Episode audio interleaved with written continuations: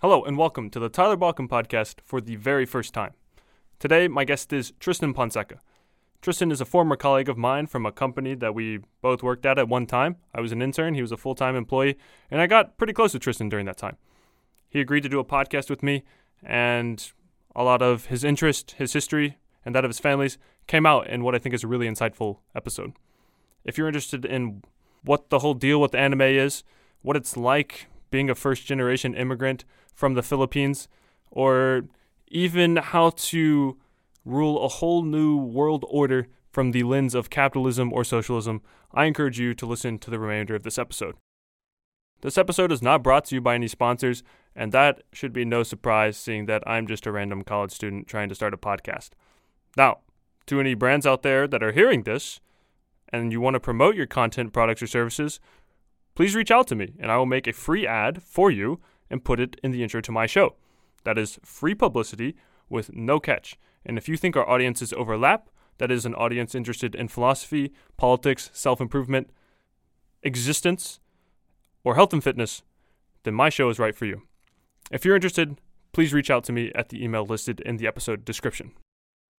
Now, without further ado, Tristan Ponceca.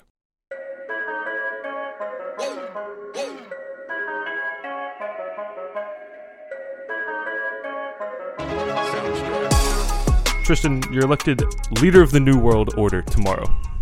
What is your first policy? Oh shit. Uh, New World Order. New World Order, Like uh, entirely globalized. Okay. I can Everyone, do anything. yeah, Oh shit. Uh, f- uh, house for everyone. house for everyone. Everyone gets a house. Yeah. Okay, free houses. Is there rent? Is there rent? Mm, taxes. We collect it through taxes. We tax you.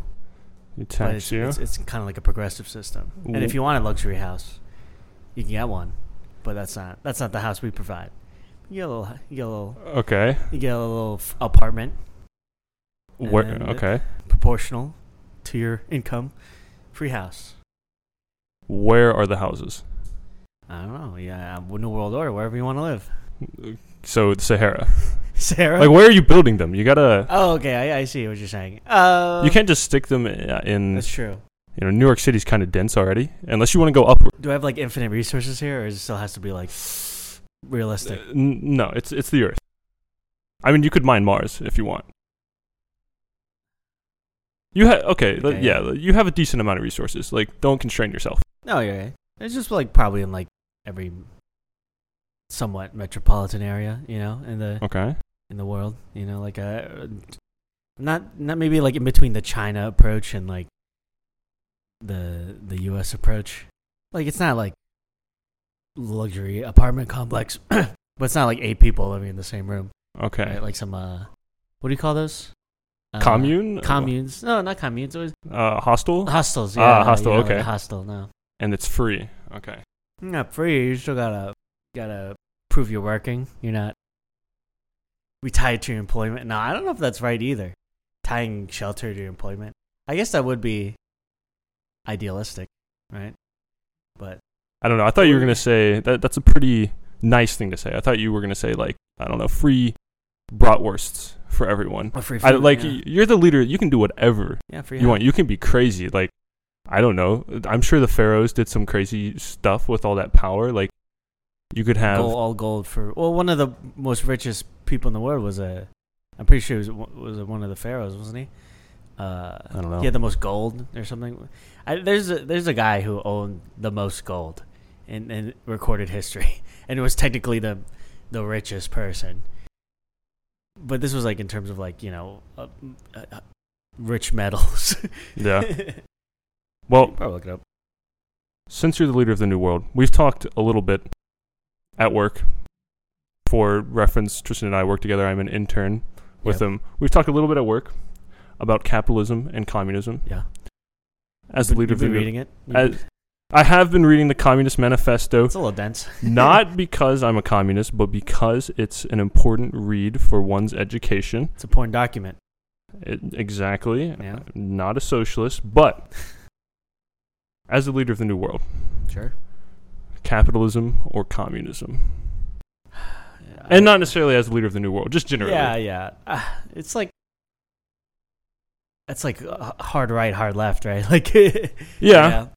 I I see the appeal of both. I, for for context, I'm probably I probably identify as like a sock dem or something like a Okay. democratic socialist. So uh, my views are probably like more leaning to like centrism than it is communism. If it was like if you were to categorize it on that spectrum, but uh, well, where is the state of the world just like what it is now? Yeah. Oh, yeah, communism. Or you can choose a certain dominion. We can just say United States. Mm, I'd say the U.S. would should lean more communist than it is now because we're kind of approaching that like plateau that capitalism kind of hits. Like Yeah. for I think like emerging nations, capitalism all the way, right? Like no question about it, right? But like wh- where we are now as a nation, it's like you really have to like like we evolved from like feudalism to a more merchant mercantile based society. So in that sort of way, it's like okay, well, like people thought probably thought feudalism was the shit back then, right? Like, yeah, Yeah. I love being a serf, I love being a peasant, bro. And then it's like, oh wait, merchants, merchants sounds cool. So it's like, I think you just got. It's not really like this thing is like better than this thing. It's just kind of like an evolution, and I think that's why people sort of like fixate on a, one economic system over another. When in reality, we've always been evolving and changing Yeah. in terms of like history and it's not it's kind of like to be like this is the one and only thing the best thing ever it's like it's ahistorical so Do you think that communism is, or some form of socialism, is the inevitable result of capitalism gone too far? i think so. I think it's sort of like a french revolution type thing especially now. But not obviously not violent or like i'm not trying to kill, kill all billionaires or whatever. Uh like uh, there's a big thing with that submarine. Me and kat were talking about it my girlfriend. And she was like oh you know like why people were joking about these people dying. And i'm like well it's kind of like it kind of makes sense honestly with the current economic system like these people like were in a submarine uh it costs quarter of a million dollars. It's the same as spending like 10 bucks at subway for us. Oh but get back on your question. Sorry that was a that was a little tangent but uh yeah i'd say so. I think it's kind of like an it was an inevitable outcome. It just it just unfettered capitalism is just gonna like you have competition is great right?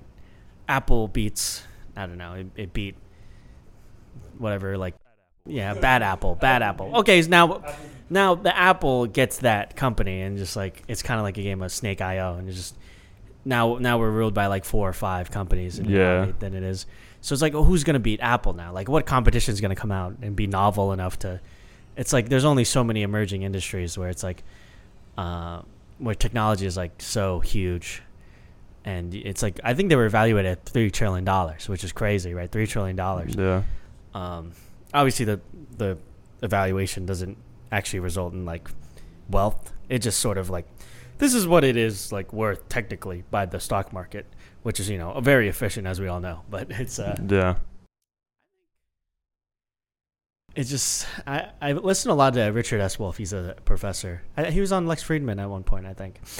But uh, he's like social uh, the socialist professor, and he talks about he talks about this a lot. Where it's like, well, like sure, in a pure capitalist society, the idea is like one company eats another, and then that'll go on forever. But like we're already reaching a point where it's like forever is it's not forever, right? It's like Yeah. It's slowly like demolition man type.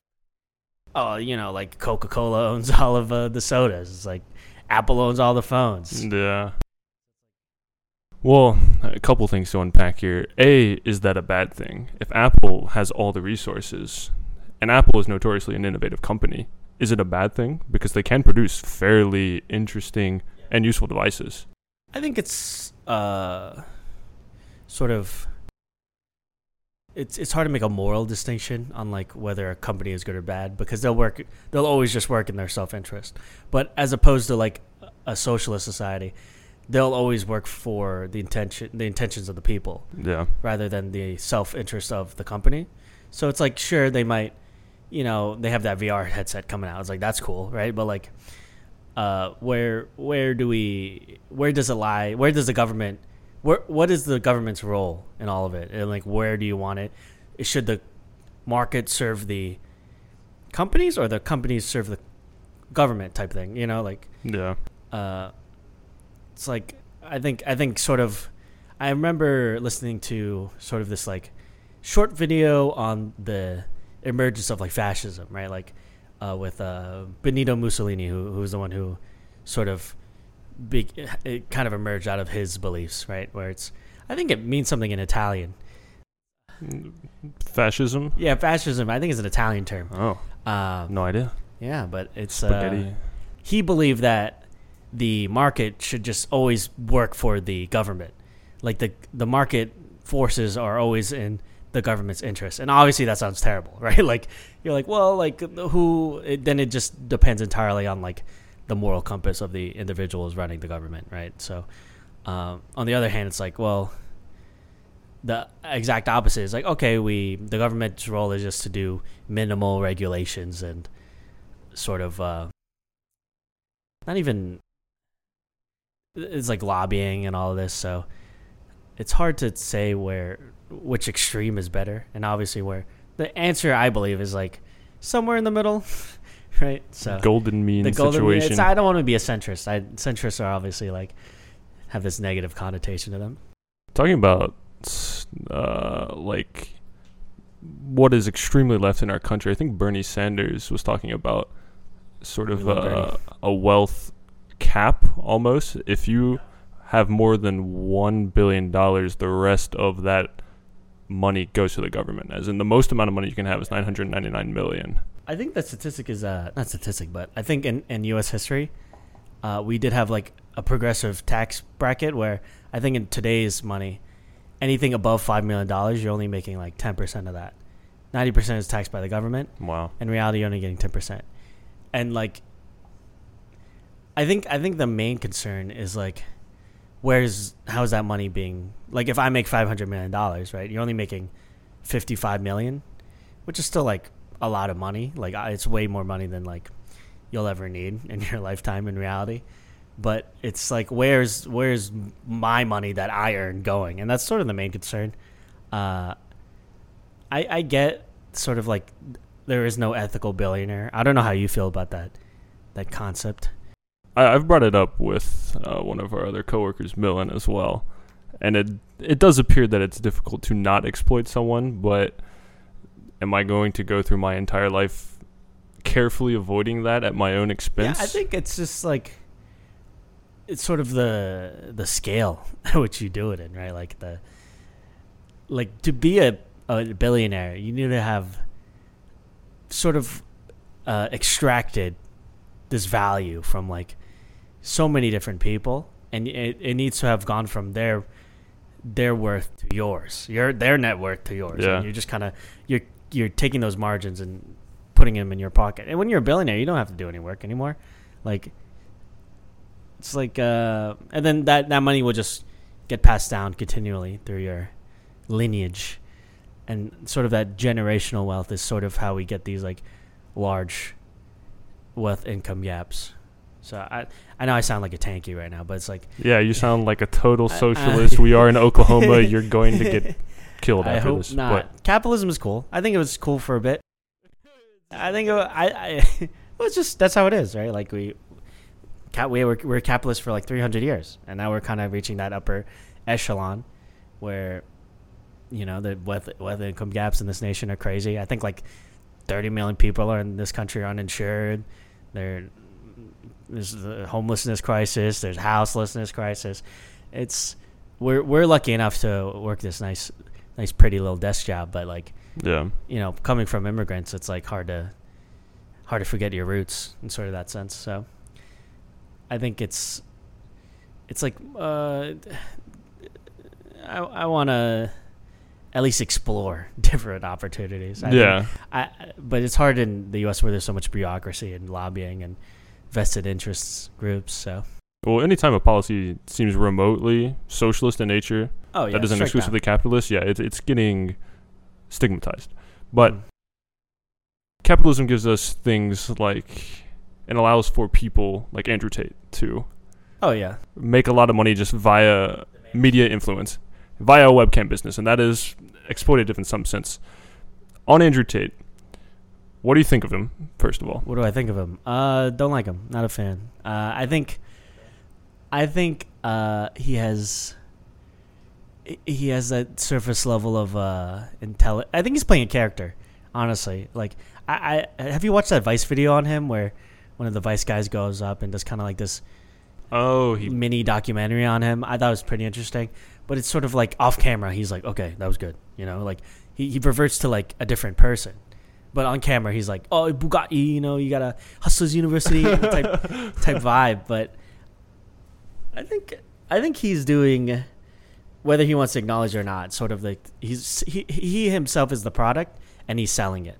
And regardless of now of whether what he believes, which I believe his beliefs that he's espousing is pretty dangerous, misogynist, all that. So it's just, I, I think it's hard to dispute that, especially, and he's also a sex trafficker. So, like, I think there are clips of him just admitting it. So, on on Hustlers University saying like, oh, you know, like you just got to strong arm these women, and also exploit them because they don't they don't know what they're doing, right? Like you get somebody who convinces them to to work for you as a cam girl, and then you go, oh, like your percentage like oh it's 50-50 but like i have to take 30% for taxes and you're like so it's like you get this pie and then like oh yeah we're gonna we're gonna split half of it down the middle.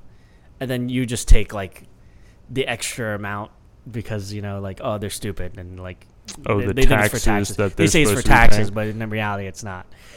So uh from what i've seen I obviously i don't consume andrew don't consume a lot of andrew tate a lot of it is just reactionary uh, sort of these videos on like who is he? What is he doing? Like here's his newest controversy. So i try to avoid the manosphere but it's hard to get away from it nowadays Yeah. So he's vigorously defended himself recently on, for instance, Patrick Bet-David's podcast, which I think is a good listen. If you've never Oh, heard really? of him, he's after spending 60 days in, days in jail, he seems to be a more articulate individual. But I guess the main question is he has a strong influence with young men. mm-hmm. Do you think the media's attempt to basically remove him from public existence is justified?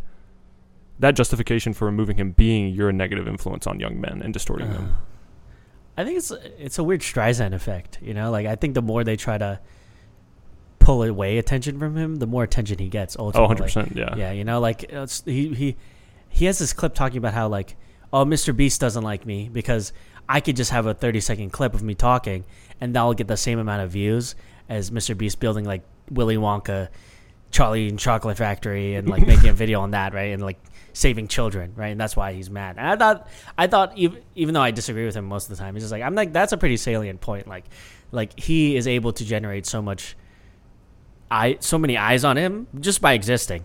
And uh, I think the the media's attempt to remove him is sort of like a.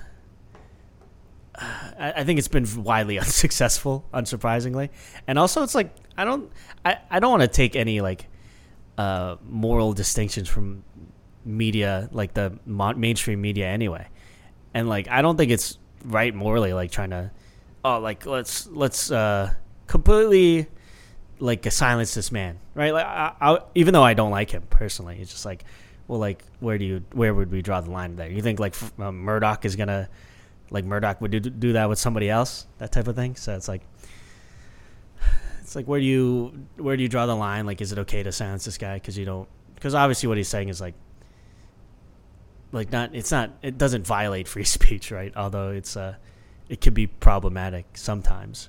So most of the time, Yeah. So my impression is that the left or certain subpopulations have a moral agenda. They want to improve people. yeah, A lot of them say we don't need better systems, we need better people, and so they impose certain values on them. We prize empathy, we prize uh, equal equity.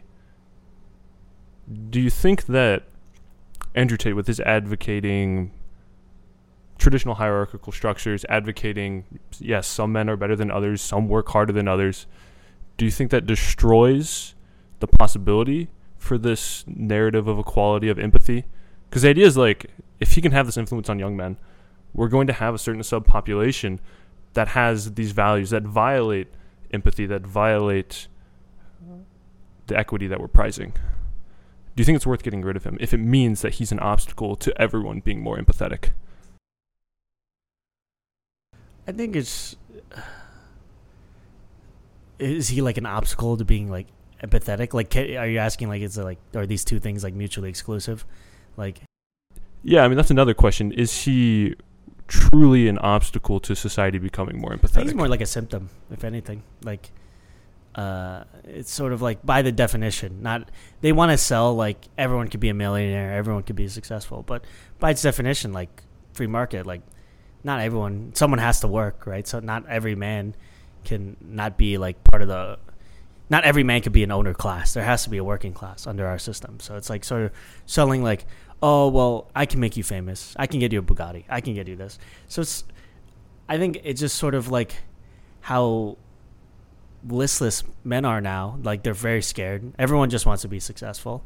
Like a lot of the, I remember watching this video on um, the trap houses in uh, Chicago, like the projects, and a lot of them, like uh, I don't know if you know are, are familiar at all with like drill rap and like sort of like the gang violence in Chicago, but like a lot of the rap out there, people are very invested in like this guy's killing him, like uh, there's beef here, like who's gonna die, type of thing. Like they're making diss tracks, and and then like somebody goes down and interviews them, and all all of them just say like I just want to be successful. Like this this is my way out of the the ghetto, and it I think Andrew Tate's also a symptom of that sort of fear that will like is this it? Like me just working at this menial job for the rest of my life, getting married, having kids, and then dying. So it's like sort of like it's almost like an escapist fantasy. So I think I think that is sort of the crux of the issue, rather than Andrew Tate being this moral obstacle against empathy. I think we just it's sort of like kind of like our economic condition as well as like sort of an ignorance on like uh like that leads to that lack of empathy and like divide between a lot of us. It's like, oh well, it's like, oh, you know, either you're you're inherently high value man or like low value dude. Like you you you need to prove your worth, and I don't think that's true necessarily. I think to each their own. Like to that's a, I think is a big as again tankie right. Like we should every man should just work to their their, uh, ability. their ability. Yeah. Teach their ability, right? So. Oh, what are you quoting Marx again? Yeah, that's Marx. What yeah. is it for?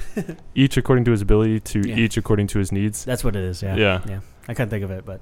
yeah. So, he's not so much an obstacle to the values that people want to espouse, as much as he is a symptom of people sort of rebelling against the traditional, let's say, nine to five path to want wanting to be rich, to wanting to have, you know. Uh, it's just harder and harder to get your own autonomy, right? Like in the system, we are coerced to work. We're forced to, right? You can't. Our our healthcare is tied to employment. Like like you can't exist without working. And if you if you didn't have the economic opportunities, I'm sure Andrew Tate did, then it it demeans you. But I don't think that's necessarily a a mark on your worth than it is like your circumstance. So it's just it's uh, it's just sort of this anxiety that's building up. It's like, well, it's like people are getting richer, people are getting poorer. It's like, how do I escape this cycle, right? Yeah. So on this notion of rebelling against the nine to five and turning to figures like Andrew Tate, if you're comfortable answering, what is your ambition in the next five to ten years? Uh, I definitely want to get financially independent enough where I could be my own boss but I a lot of people I think I think my ambitions might lie more in like sort of this arbitrary notion of happiness rather than it is sort of a fiscal quantitative net worth that a lot of people strive for but because like I think my happiness is just like you know my little slice of like a like a little little dive shop.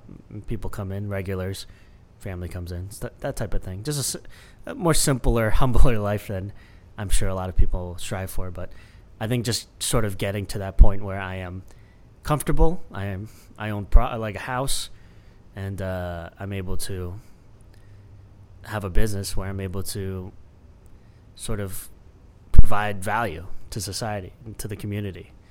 I, I think that communal aspect is very important. I think we kind of a lot of people now don't really get to experience that sense of oh like you go to your favorite bar and you know the guys type type deal.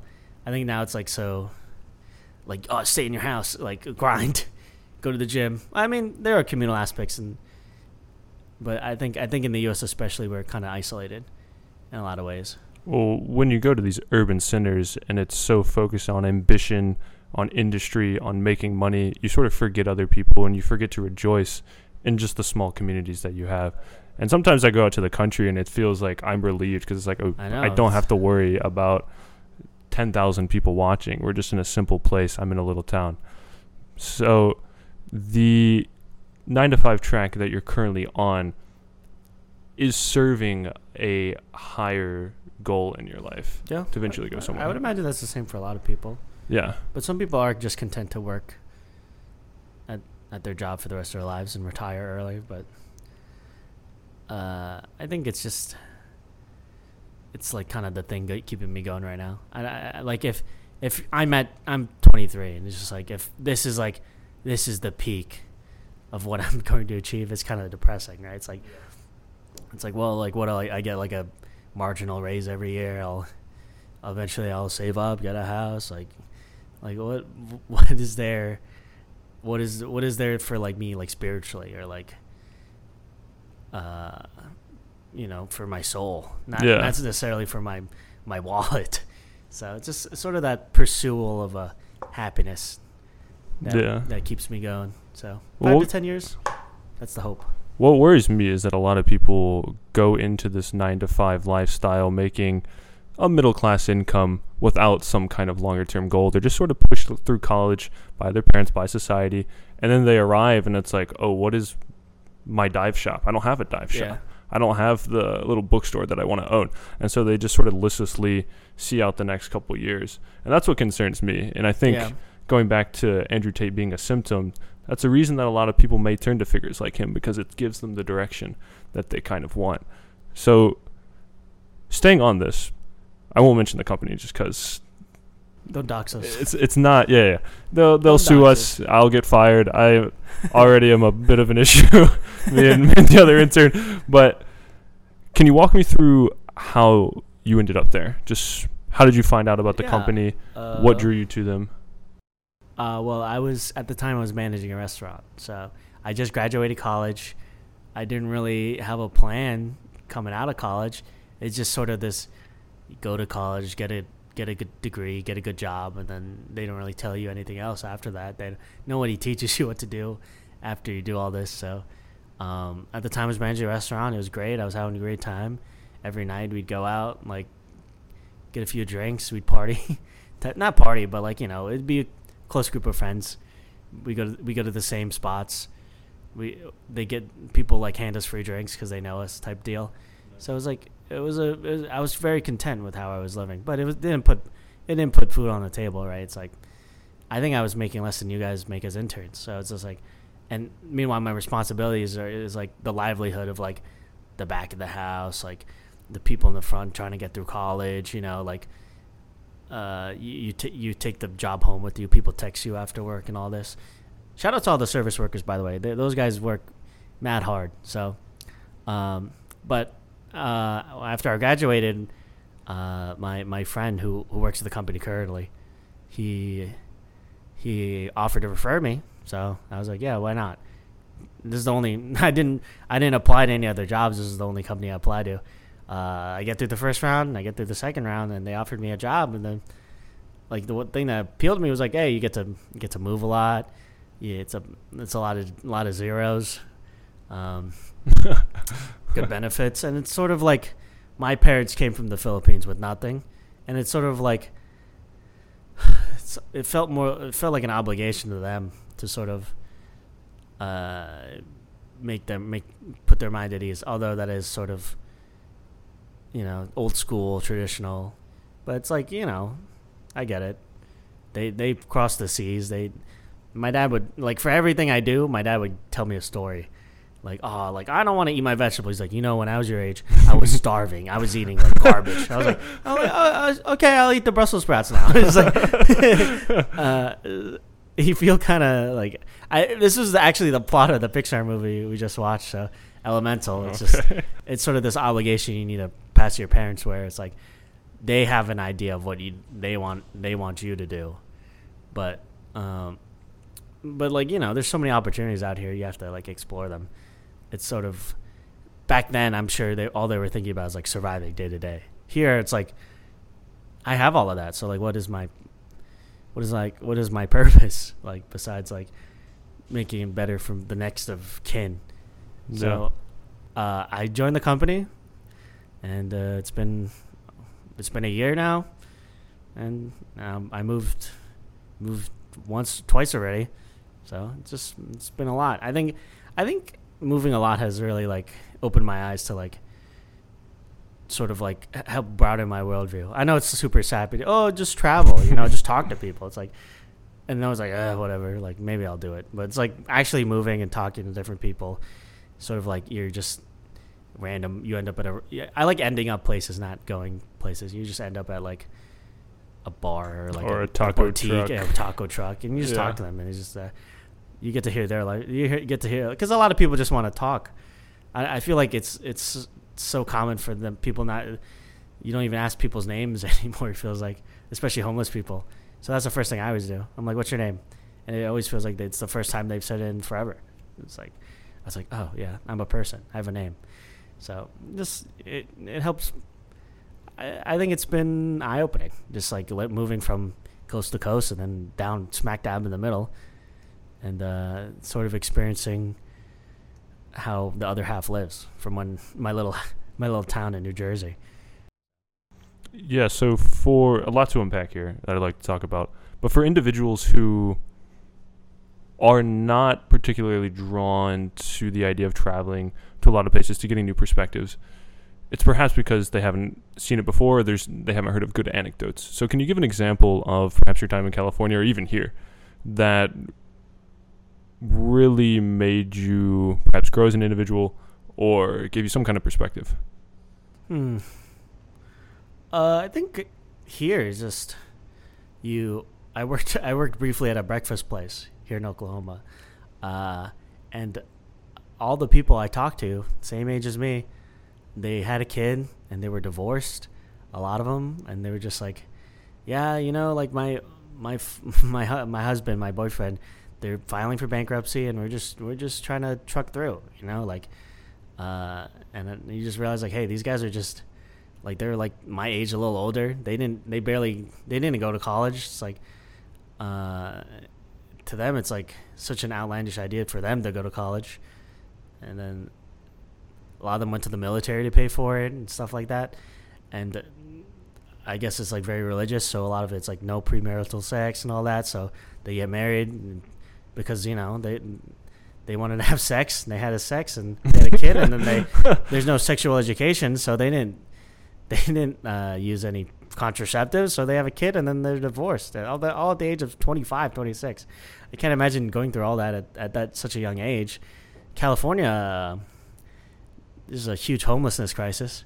Like you there'd be like a there'd be like this beautiful building in sacramento right next to it uh, there's just a homeless encampment. Like the all of them just like they're just trying to like a lot of them don't even look homeless. Like a lot of them are just like like i saw one he was talking on a bluetooth speaker and he was just walking around. He, he was dressed ready for work. So it's really just like a lot of them i think there's just sort of this you failed if you don't have a house type perspective we have on the homeless. When in reality a lot of them just can't afford a house. Like they're doing everything right like they they did everything that was asked of them. They they work. They went to school.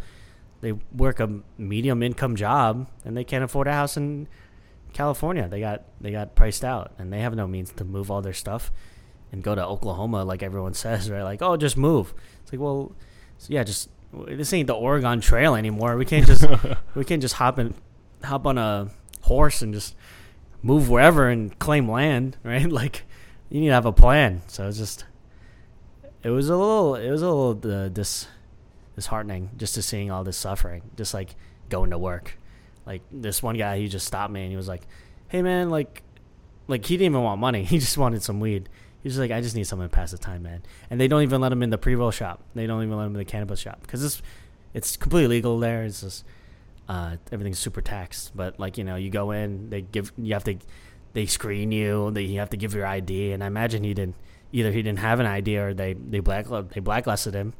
So bought him some pre rolls and I started smoking with him. And he was and uh, he he was a bit of a weird guy, but I remember he was like, "Can I have the bag?" Like I like reading the the labels, and I was like, "Okay, sure." I was like, I was like "Sure, bro." but it's just it, it really is like it's just people just suffering in California, and just kind of like make sure makes you realize like, hey, like policies policies do affect people. Like we should we should these are the most vulnerable people in society. To to sort of uh, put this like moral uh, label on them that they have failed in life and they are worse than me. Therefore, they deserve this. It's like, oh well, you could have just moved in with your parents, or you could have. Why didn't you do this? Why didn't you just work a better job? Like, why did you get your your liberal arts degree? It's like, no, that's not true for anyone. It's like, who, who do you think is who do you think is like mixing your eight dollar Starbucks drink? It's like these guys. These guys are the backbone of our society. Yeah, we treat them the worst. So it's uh California was definitely an eye opening place because on one hand you have like the tatted up, uh, you know, studs, and they got hella piercings, and they're the coolest person ever, and they, they they came from a richer family, so they they were able to pursue whatever thing they wanted because they came from an affluent background. On the other hand, you have uh, first generation immigrants struggling to make it by. They're they're doing jobs that they hate, but you know, they work at a convenience store or like flip burgers but like, who else is gonna flip burgers? Like in reality, like they think it's like only teenagers work these jobs. So it's like, you know, what about the what about the other half? Right, right. Someone's got to do it. Like Starbucks employs millions of people. Uh, like, and they don't believe they should be unionized. Like, oh, it's like you just a phase. Like, who cares about Starbucks workers? It's like, I don't know why you're trying to enable a multi-billion dollar company to take advantage of its workers.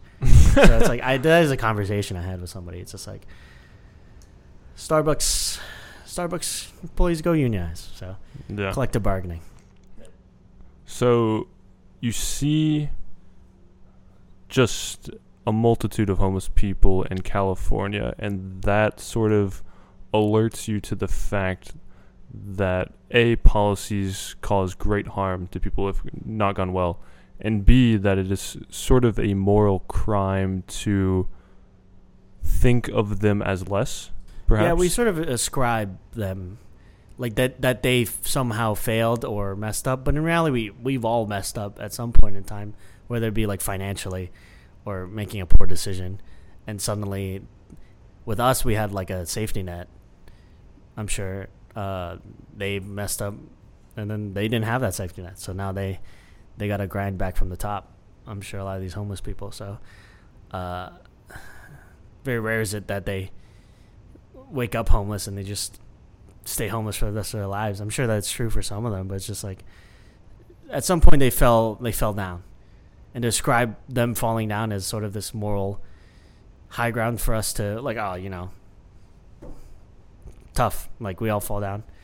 Like get back up. it's like well, you got to rely on. I'm sure your parents or like your siblings or whatever, but not everyone has those uh, community networking. Yeah. Thing, so. Yeah, to get back up, it's for us. We may have to li- lift like a brick. They have to lift a boulder, or something along these lines. Going back to your experience at a Russian. I think, correct me if I'm wrong, you were a manager. Yeah, at I, some point. I I was a manager at some point. I, I worked a lot of like delivery jobs or like serving jobs. Uh, I was a I was like a dishwasher for a day, but I didn't know that's what I was applying for. So they put me they put me in the back. I was wearing this like nice outfit for serving, and then they're like, "Okay, wash dishes." I'm like, like what? What? And like and then I was terrible at it because, of course, and then they kicked me out. what? wow. Yeah. Okay. I got some free food out of it, so. Yeah. so, how did this managerial role come about? Had you been at that restaurant for a long time? I was there for like a year and a half. Uh, well, in total, I was there for like two years almost. And like a year in, they were like, "You want this managerial role?" And I was like, "Yeah, sure." Like, looks good on resume. Like I'm not really there for. I was lucky enough not to be working there for like survival. Right, my parents like had a house. They they fed me. Uh, for me, it was just like sort of this pursuit of of knowledge and uh, uh, the ability to move up and, and learn in the restaurant industry. Because that's honestly what I thought I'd be doing right now. But Gotcha. Okay. So, interesting question. What do you think was more vocationally fulfilling? The managerial role or your current job? oh, 100% managerial role. Okay. And why do you say that? Um, I think it's just it's just uh,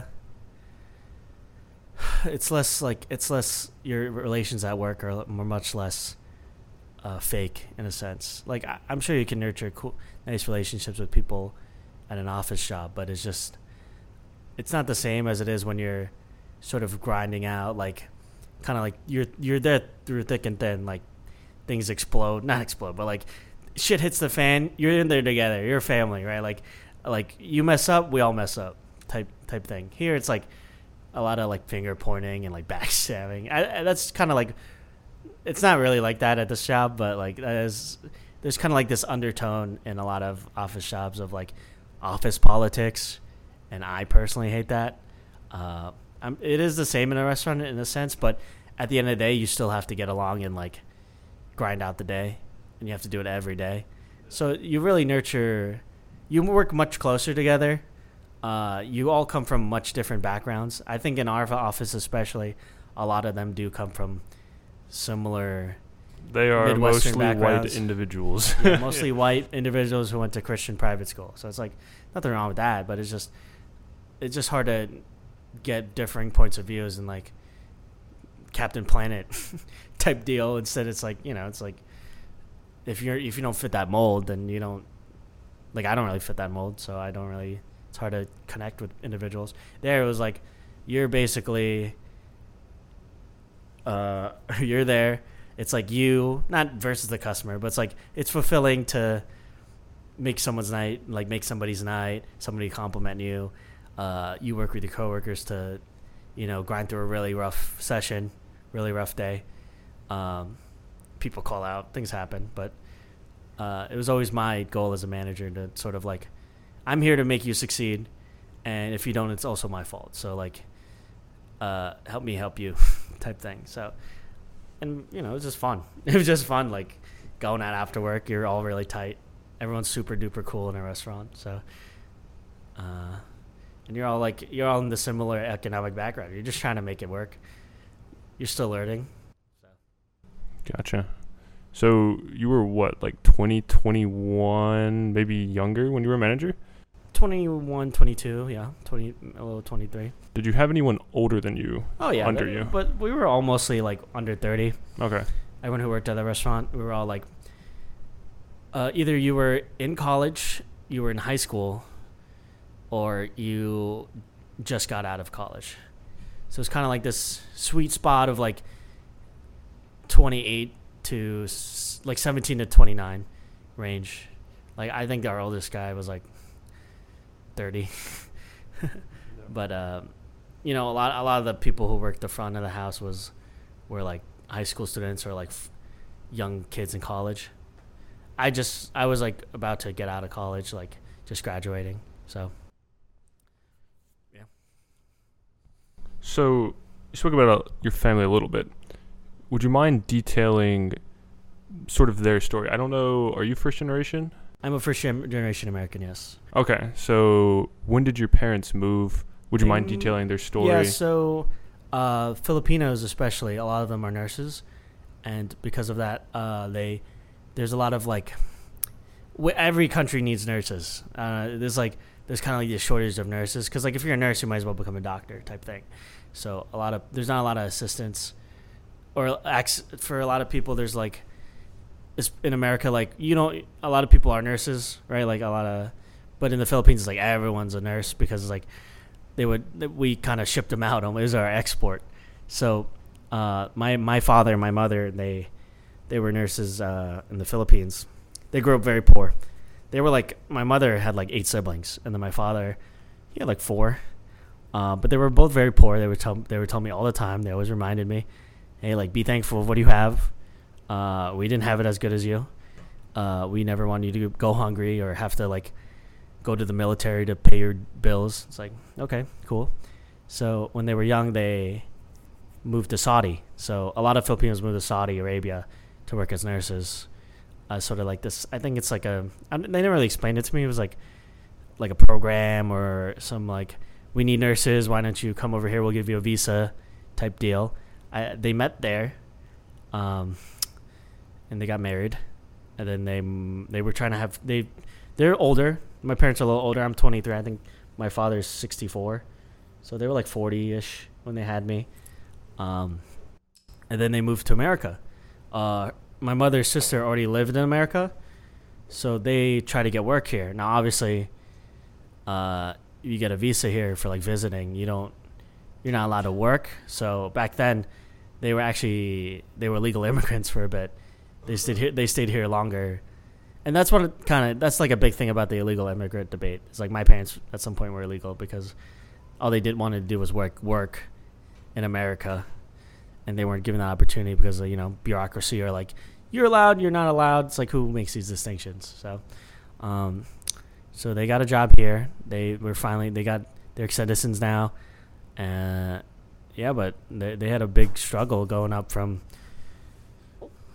being born to sort of I think they worked like really my dad said he like delivered newspapers and chocolate to people in the Philippines and he would get like pennies a day uh, trying to feed his siblings. My mother was the same. So uh, I think my mom would always say like, "Oh, on one of our birthdays, they would give us instant noodles because that was like the treat." It's called pancit canton, and it's just it's like these instant noodle packets. I used to eat them all the time as a kid, but back then it was like a big event. So they they went from the Philippines to Saudi to America, and then they lived in. Uh, I think they've lived in Jersey for most of their time. So, and they're very westernized. I think I think sort of like America's persistent existence in the Philippines. There's sort of like a very Western American culture where it's like viewed as like, oh, we want to go to America. It's like kind of like what we have for Japan now. Do you, do you side tangent? I get, I get all these like shorts and like TikToks on like like thing and people are like oh whatever it's like thing in japan and they're like oh shit it's japanese like, it's sort of like this uh, fetishization of a lot of southeast asian culture especially japan so it's a little it's kind of like that, but with America, because my everyone loved basketball. There was a big sneaker culture. I think sort of this like view on like expensive luxury items is always like really persistent in Filipino culture. It's like kind of like a status symbol. They love Louis Vuitton, Lacoste. It's very big with them. So. Yeah. So how common was your parents' situation in the Philippines? Oh, it's it's a very poor country. I think it's pretty common. Um, uh, luckily, they all all the all the siblings and my aunts and uncles they're all good now. They all live in most of them live in America. If they live in the Philippines, there's they own land or whatever. Um, but it is a very poor country. There are like little like I don't want to say ghettos, but it's just like shanty towns made of like like tents and everything, and just people showering in the streets. There's just there's not a lot to go around. Um, I think a lot of them wear like donated clothes. Uh, there's not really like a standard of health there for food. Uh, it's like I went to I was there. I, I went to like a PC cafe to play my favorite game, League of Legends. I was like 15 at the time, and uh, was, I went to like a PC cafe. It was right next to the place we were staying. Uh, but it it was half PC cafe, half house.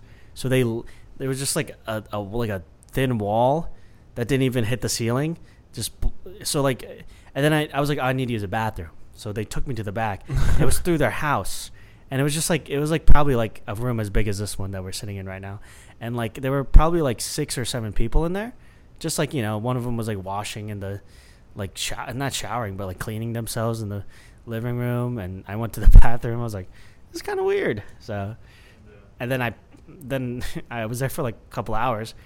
It was like a dollar an hour, so it's just like to, to them a dollar just goes so much farther. So, to my peoples. Yeah. For reference, this room is maybe 12 by 30 feet, and that's to imagine the six or seven people in there. I mean, their backs would be. It's like a small conference room. Like, Yeah. you- you- imagine just living in a small conference room all the time. This is, that's your space to share with other people. So it's just they didn't have a lot. I think Filipino uh, people are very humble. They're very uh, very hospitable. They make great ass food. Uh, but a lot of them are we're very much still like an exploited country. I know. I know. Like we the the cruise industry employs an insane amount of Filipinos due to like loophole laws um, that they can't sue the cruise companies if they uh, if they were to like get injured on the job or something along those lines. So um, the more you know. That's why you see hella Filipinos on the on the cruise ships. Wow. Uh, That's why the nurse industry is like super f- filled with Filipinos. It's sort of like their their their pursuit out of the their way to find success, and a lot of them do. I think a majority of my family was nurses. I'd say. Yeah, so one thing that occurred to me during that is what is the Filipino version of success? Like, what is making it? Yeah, I think it is making it into America, owning a house in America to them. Especially, it was a lot easier when they my parents were young, so they're like sixty. So what? They grew up in the eighties.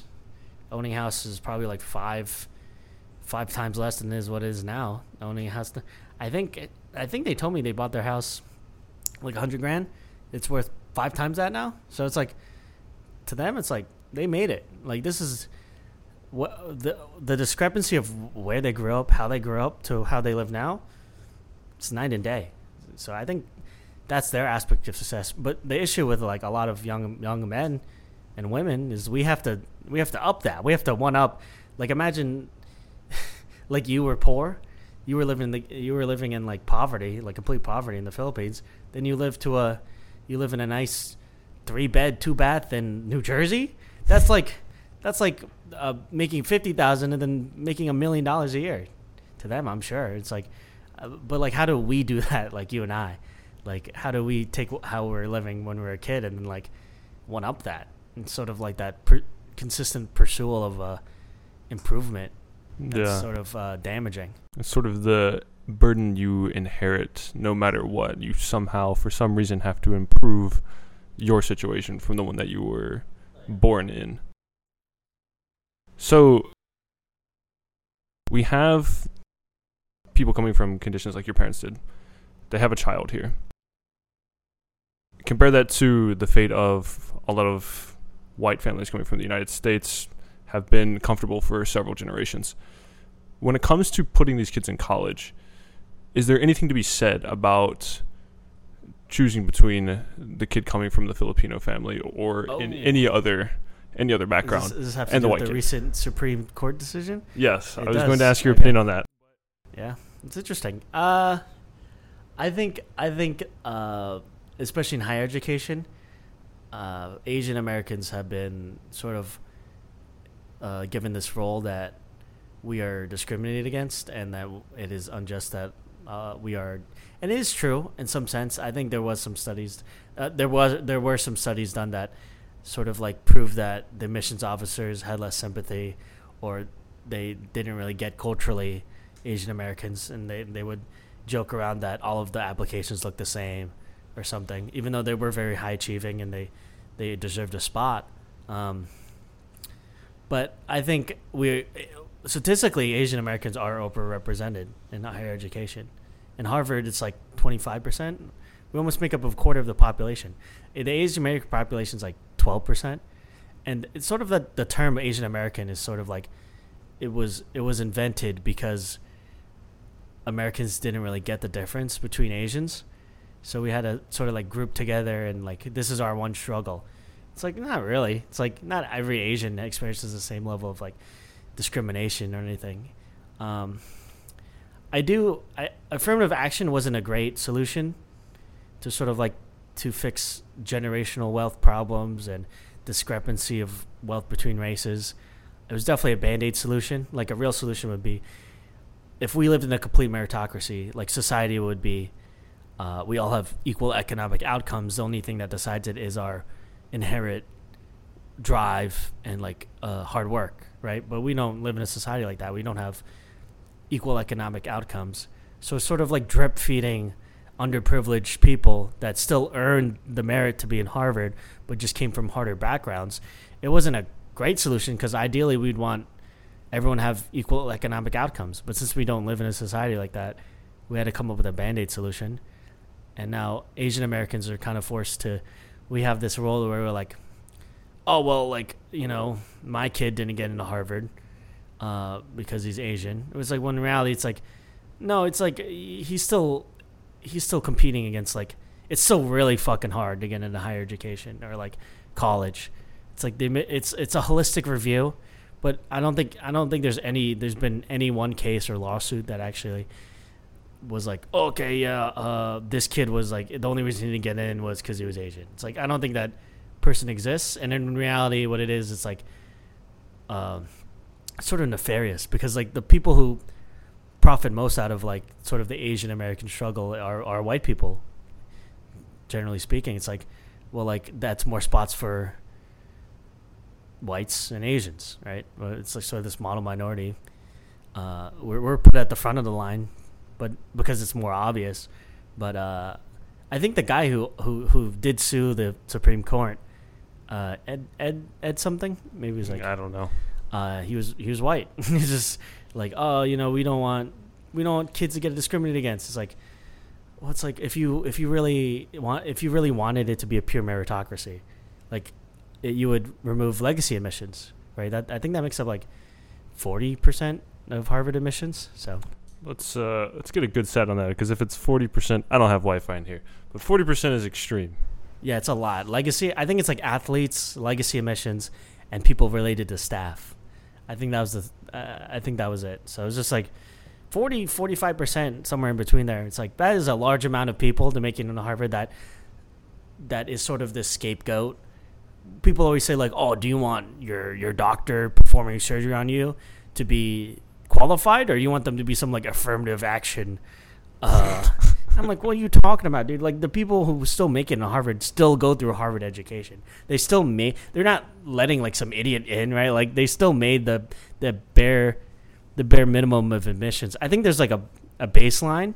Of, okay, here's everyone who made sort of our quota, not a quota, but like our uh, our requirements, our prerequisites for admission, and then they have to just whittle that pool down. And honestly, like uh, it should it is in the college's best interest to reflect a modern culture, our modern culture of like we want it to be diverse. I don't really get the the controversy around that. Like, of course, you want kids to like, you don't want it to just be like fifty percent white people, fifty percent Asians, right? Like, imagine, like, well, how do you explain that besides like being like, oh, culture? That's always the talking point, right? Like, oh, it's because culturally, or or something like that that they're underrepresented. But it's like in reality, it's like no, it's like it's not because it's the other way to say it is like it's genetic. It's not genetic. It's like it's just economic outcomes. I I think affirmative action was a bad band aid fix, but it was a band aid fix, and the Supreme Court decision is a bit worrying, especially along with the student loan debt relief that they also struck down. So. Uh, I think this will be a very pivotal time in our history that we'll look back on. Well, okay, so one thing that occurred to me is we always say that we want diversity. Can you give a precise explanation of why?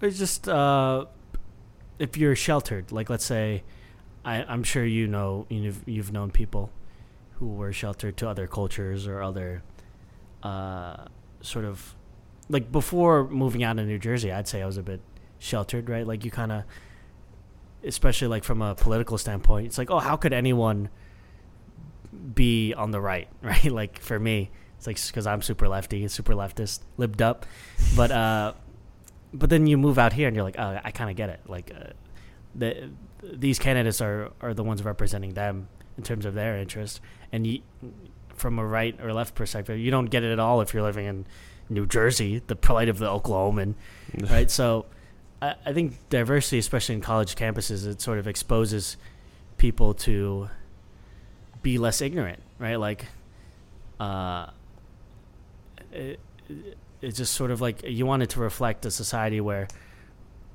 you don't you don't go oh like they cast they cast this person as they recast I don't know freaking uh the Hulk as a as a as a Indian American. It's like well it's like at some point you want people to be like oh, okay whatever like who cares?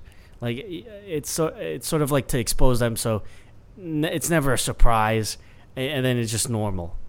For a lot for me and you I'm sure it's just like oh whatever it's a Tuesday you see a a black person. But it, let's say I know there's a lot of stories and like people go to China, black people go to China or Japan, and it's this big fucking deal Yeah. when they walk around, and it's always like people murmuring or just like staring. Kids are chill, chil- children are staring at them.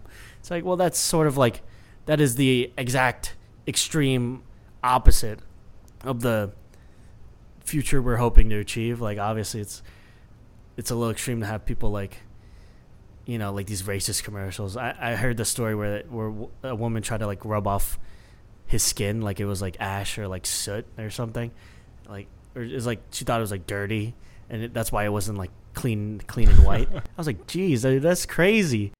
So But that's not malintentioned. It's no, no, just, no, it's just it's ignorance. That's exactly what it is. It's just it's not like them being racist or anything, but it's just them being like genuinely confused, and that's why we wanted to promote diversity, just because it's like we want to we want people to be educated, right? It's, uh, it comes down to like you want an educated populace, right? With that's been exposed to different cultures and uh, plights and uh, upbringings, right? Like not everyone could be a rich dude going to Harvard. why do we want people to be educated? That is an interesting question. I guess I. It's just uh, a more educated populace leads to better, uh, better outcomes for society. I imagine, like in terms of like inventions, or, um, you know, like, uh, art. Maybe even like something as arbitrary as art and music, or uh, things we enjoy, entertainment. Like a smarter populace just leads to better outcomes for every industry. It's like, okay, you want now now we have better food. Now we have better like infrastructure. Now we have better uh, inventions. New new iPhone that uh, is able to uh, come to you like Mjolnir or something like something crazy. So, I mean, my concern with this is you have to be educated in very specific domains, right? If you're gonna make a phone that's Mjolnir, you need to be educated in technology, but that doesn't mean you're educated in politics, history, philosophy, and so when people say education is a solution to our problems, I'm a little Apprehensive. apprehensive, a little skeptical because what education are you talking about? I, I think um, it's more the idea that, let's say you and I were to make an app, right? Uh, instead of sort of only catering it to the people we've known in our lives, sort of like encompassing everyone, having a broader understanding of like different struggles and like what markets to cater to. Like even speaking from like a capitalist standpoint, just having spaces where you're exposed to more and more people, it sort of enables you to access different markets or even like make inventions that are more encompassing for like not just you know the rich elite or like the very poor right like i'm sure popeye's target demographic is uh not bill gates right but like they have an understanding of like okay like we you know like mcdonald's grimace shake like you think bill gates is drinking the grimace shake dude I don't know, dude. He's that thing was made. That's pure sugar, and it was made for uh, uh, people like you and I, the common working man. The common Popeyes is for the working man. know, Okay. The Bill Bill Gates looks like he be drinking grimace. No. Yeah, I know. I know. So education is a solution to our problems, supposedly. What form of education do you think? Kanye on Lex Fridman's podcast a while back said we should do nothing but train people to be engineers. Is that the education? Oh no. Yeah. But then on the other hand, it's like, should we all just be philosophers? I might say something along the lines of yes, but like how how diverse does this need to be? Like, Yeah. you know, at what point are we hiding history? At what point are we removing words from books? it sort of plays into the idea that we should ensure everyone has like a baseline for a living because like not not everyone can be an engineer or a philosopher or uh, I don't know an artist. Somebody got to be a dump truck driver, right? Like so, but I guess like education in its role in society, like it is are people entitled to education? I I, w- I was curious about this. Do you think?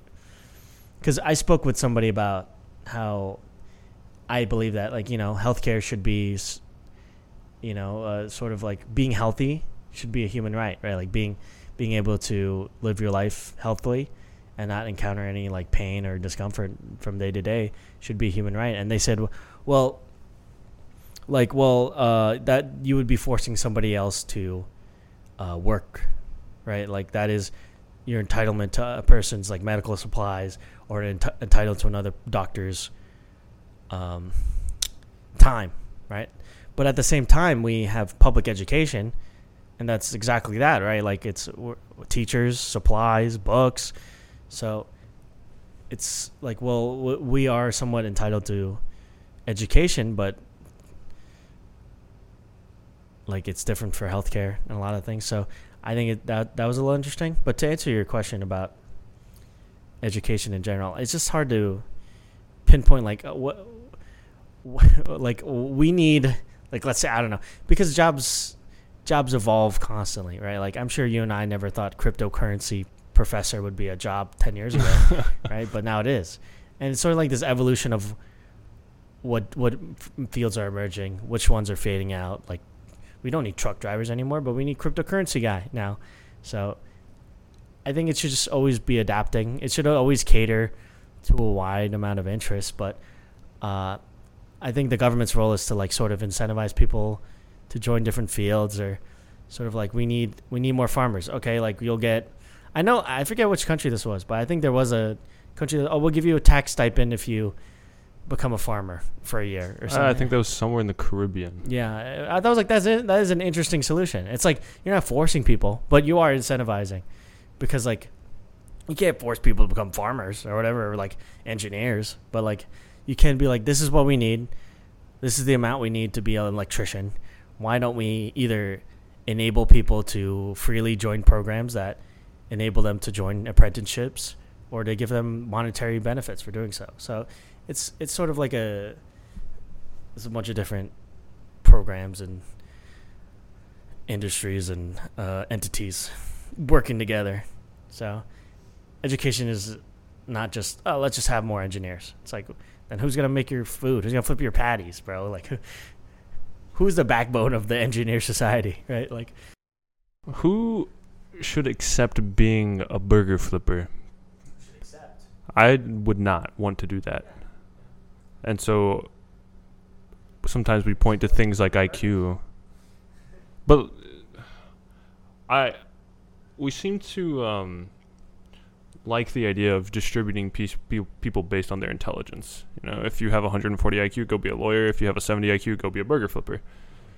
Is that an appropriate solution to maintaining the backbone of our society? Because maybe the 70 IQ guy doesn't want to be a burger flipper. Maybe he wants to be a lawyer, and maybe he's going to be a bad lawyer. But should we allow him to be a bad lawyer? Or it could be a good burger flipper. A good burger flipper, and but then we have to. If he doesn't like being a burger flipper, then we have to inculcate the idea that being a good burger flipper is valuable to you, and it like who I don't know who's gonna argue that. I mean, there's something to be said about the nobility of suffering through a more simple job, let's say.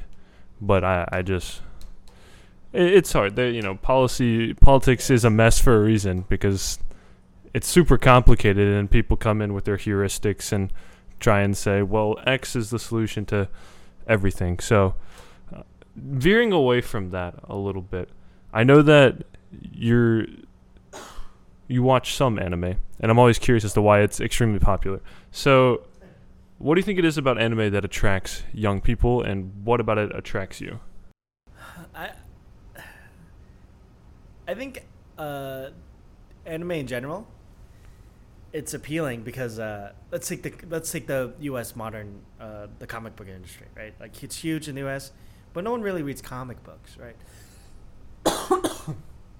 because um, a lot of them are just like they appeal to like young boys. At least that was a stereotype, like for a lot of people, right? So it's like, uh, you know, Batman and Robin, like uh, or Superman. It was kind of like this fantasy for young, young man, young boys, right? And that was the only demographic it was popular in. Um, Superman and all this, like a lot of them are like super duper sexualized and stuff like that for, and it caters to that sort of fantasy for young men and boys. Um, but anime and manga in general, they, it sort of tackles a much wider net in terms of like themes and topics and uh, like you know um, stories that tackles in general, as opposed to comic books. It's like you're sort of confined to this notion of you know good guy, bad guy. Good guy has to win at the end, but like it, you know, but with manga and anime, it's just like I don't. I, you could tell any story you want, and it's sort of like in this cool, and it, it's sort of in the same medium as a comic book, but you get to read about, uh, you know, like something crazy. It's like either it's like super duper over the top, which appeals to like you know younger people, or it's like super somber, or it's like uh, that's sort of why it appeals to me, especially. It's like uh, it it's way more. Uh, at times like heartfelt, and it's it's by a it's a single man's vision a lot of the times. So as opposed to um, comic books where it's like Superman was invented by like Jack Kirby and Stan Lee back in the day, and now now a writer has to take that pre-existing character and give their own spin on it to make it interesting. But like with a manga creator and anime creator, they're just it's just one guy, and he goes on to write like this super personal story about him, like I don't know, like uh, about some boy like learning what it is to to be a human, or so you know, like stories like that are, are like are what appeal to me. Um, and it's kind of like the medium has been like saturated with like Naruto clones. like oh like god they fight and the the kid's an orphan because everyone every every kid in anime has to be a fucking orphan now and uh and they fight the bad guy, and it's super hype, and it's just super bombastic and cool. Big CGI slap fight, which is the exact same thing people criticize Marvel for, right? And it's sort of the shallow, like, uh, they're selling product type thing. But there are like really cool stories within. You just have to dig a little deeper. Um, and I think a lot of people's engagement with the medium is just a human thing. I think it's just like kind of shallow. It's like, okay, what is what is something that will give me immediate enjoyment and like I don't have to watch a three hour dissertation on it. And you know, that's not all. You don't have to be like you don't have to know every French person alive to like movies, right? But you know, it's sort of like going beyond that shallow curtain of like blockbuster movie. It gets pretty deep. It's interesting. There's a huge catalog for you to pick from. So it's like you can you can read about some some old man like uh, you know, like uh, anime up, like, and that that's really cool. Or like some uh, there's there's a manga about like a like a bas- like basketball, but for like people in wheelchairs and sort of like this the struggle they have mm. and sort of the uh, it sort of displays like this these people that aren't really like discussed all that much or represented in media. Um, or it's like super artsy. It's like n- nothing makes sense, and it's like but the images are cool, so you kind of you read it anyway. So would you say anime has a genuine human element to it that a lot of modern cinema does not? I think a lot of uh, it sort of uh, is a man's vision rather than is like a corporation's, and I think that's what's super appealing. Oh, I see. Okay, you know, and you sort of implicitly relate to that individual's vision, or there's something about it that's just like perhaps you can identify with. Perhaps it's like you feel like you're, I don't know, watching something that connects with another individual on the other side. Maybe it's a lot. It's a lot more personal. You know, like a lot more personable. Uh, like you know, the biggest manga is One Piece, right? But like that that man, it's just one man's vision. Imagine all of Marvel was made by one guy. That's the same level of like of One Piece because that that particular piece of media is just like so popular. His net worth is like millions and millions of dollars. He made this huge media franchise, but it was just at the end of the day, it's just some guy who wanted like pirates, like and a, a kid to go out and see and like Hmm. explore. And it's sort of that that like very personal element of you just wanting to like oh let's just throw everything aside, get in the car and just start driving. It's like it's like the same exact feeling. I think it, it, they just get they just get like sort of the longing people have way better than like a team of scriptwriters in Hollywood, right? Like it's like it's just this guy, his passion. He doesn't know if this is going to be popular or not. He just has to make it and hope it does. I think that's super duper cool. It's in the media of like manga, especially. It's just like guy. He just has to submit it to a publication. The editor has to like it, and they put it in the magazine. And if it's good, it keeps going. If it's bad, they axe it. It's done. So it's just they have to make a story that is both super super duper either personable. uh, There's two ways you can go. It's like super trendy and like oh well this guy's in he looks like Naruto but he's not Naruto. His name is uh like Dave and then Dave Dave's an orphan and he has to fight fight ghost demon monsters with his cool uh his cool yo-yo. It's like okay cool that sounds great but like uh, it's just on the other hand it's like you know personal stories where it's like the best thing ever. And it's just like it's more akin to reading a book like watching anime and reading manga is than it is watching a movie because it's or watching tv shows. Because it's not by a bunch of people it's just about it's just by a dude. Just a regular ass dude. And i that's personally that's what's appealing to me. I think a lot of people uh are either like who like anime and manga they kind of fit a stereotype. I'm sure you're imagining a person right now. Um, but audience, if you're thinking of somebody, it's exactly that person I'm describing. But, uh, uh, I, I would hope this is the way they engage with the medium, but un- unfortunately, it's like a lot of them just engage with the medium because like a bit, shy, uh, you know, they just watch the popular stuff, and the popular stuff is good, uh, and it's appealing to them because it's like it has a wide cast of characters usually, and it's it it encompasses the feeling of hype way better than it is like watching people slap each other in like Doctor Strange, right? It's sort of like this hype build up, and then they they kind of like build up this character from nothing, and suddenly he has to face the big bad guy at the end. It's like wow, that's like it takes like way longer for you to get to that point too. So it's uh, it's like years and years, and suddenly it's like it's over. So to me, it's like kind of like this build up, and the writing behind it. It just encompasses way more different topics and uh, people. Super marketable. Pikachu. We love Pikachu. Big fan of Pikachu. Do you have? A, do you watch? Have you watched any? i am sure we discussed this. Anime? Yeah.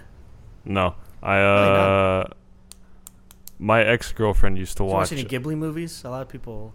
No, I was well I was forced to watch some of one. Uh there's one where like these this family goes into a market and there's like dead pigs, or something. Yeah, yeah, yeah. That was a, that's that's Spirited Away. Yeah. That, one's that one's good.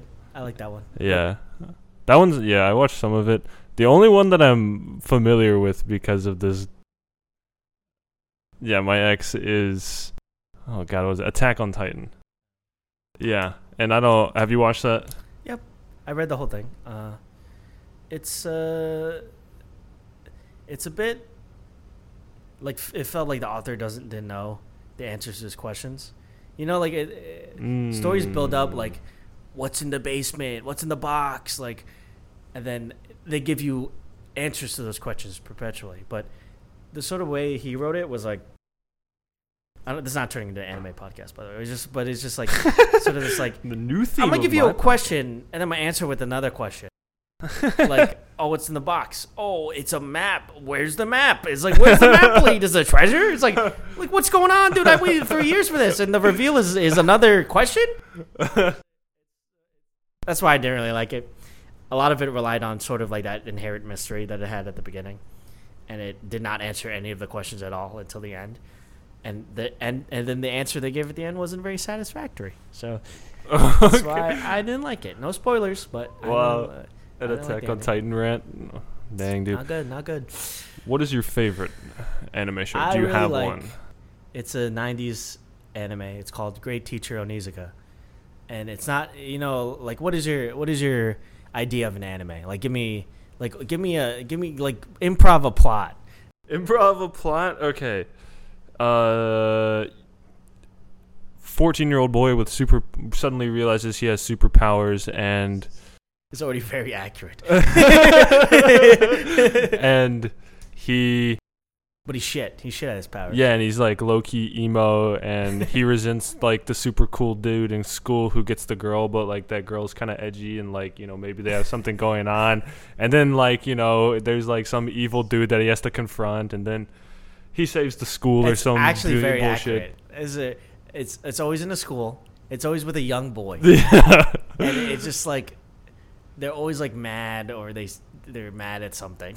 it's like uh, yeah the that- world hates me like Um, but the one that I like, Great Teacher Onizuka, is about this guy who uh, he was in a biker gang, and he he realizes like after like a bunch of like events in his life that either were like dangerous or like uh, he thought he would like die or something. He realized like I'm, and then a man in his life comes in. And he's like, he's like, you know what? I want to be a teacher. So he he wants to be the best teacher in Japan, but he's like kind of like this boneheaded like biker dude.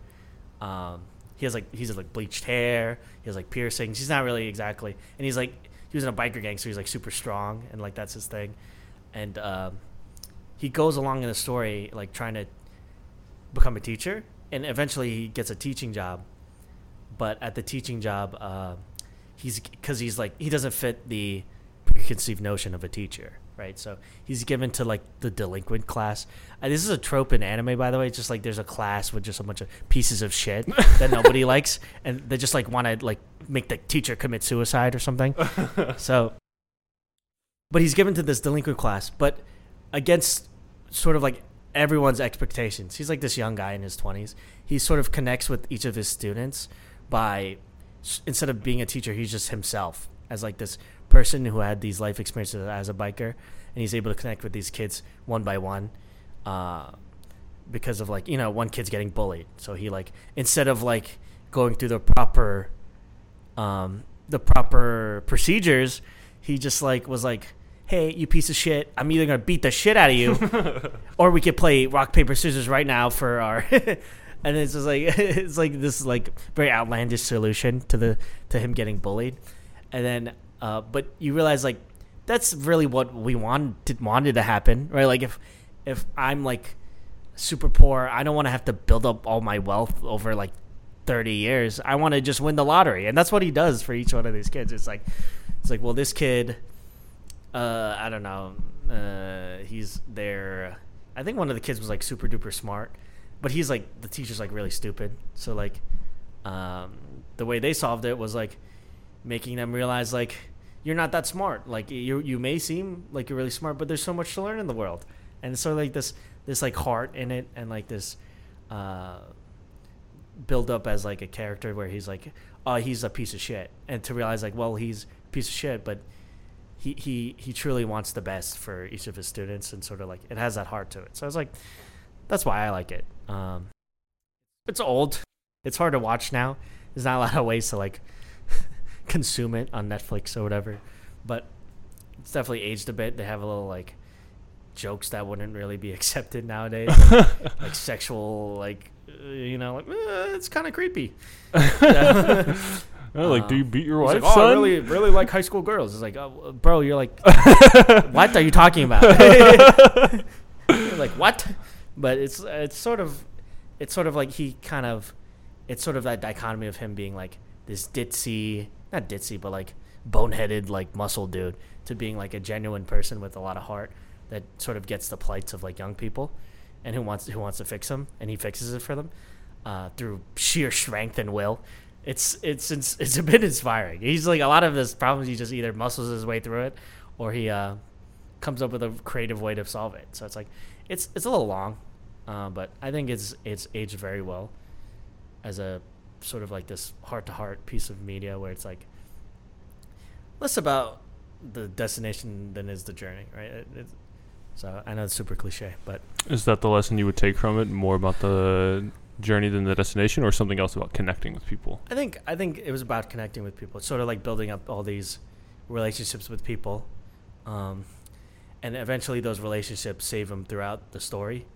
So it's like, oh, he's in trouble, but the students who once hated him don't want him to get fired, right? So they they band together and they help him. So it's like, uh, I know it sounds like like what what what problem is he getting into? It's like he's a uh, teacher, but it sort of puts him in these fun like scenarios where uh, he has to utilize like the relationships he made in the past, or he has to make new ones uh, to sort of like clear an obstacle, and then he gets a new friend, and it kind of builds up on that, and eventually, uh, it goes from him being a loner in a classroom, not a loner, but like it's him versus the students. To at the end, it's their classroom, right? Like this is this is their. They all grow up, um, and they they live fulfilling lives. Where at one point they were like living the worst life possible, and sort of changed by. I, I do think it's kind of a cliche in media to have the teacher be like super noble. Uh, he, they're either noble or like the most boring person alive, or like in in Bueller, Ferris Bueller's Day Off or whatever. Yeah. Uh, on the other hand, it's like Mr. Feeney and uh, that one show, who's like a super noble, cool dude. And that's a trope in teachers, but it's like this dude's like somewhere in between. Where on one hand he's like super noble, on the other hand he's like a a muscle dude. So yeah, it's my favorite. Gotcha. Decent lesson, interesting lesson. You sort of I'm sure. I'm sure people would tell you, "Oh, my favorite." I mean, when you ask, have you ever asked anybody else that question? I'm curious to hear what you hear as a layman. Like- Attack on Titan. Uh, Really?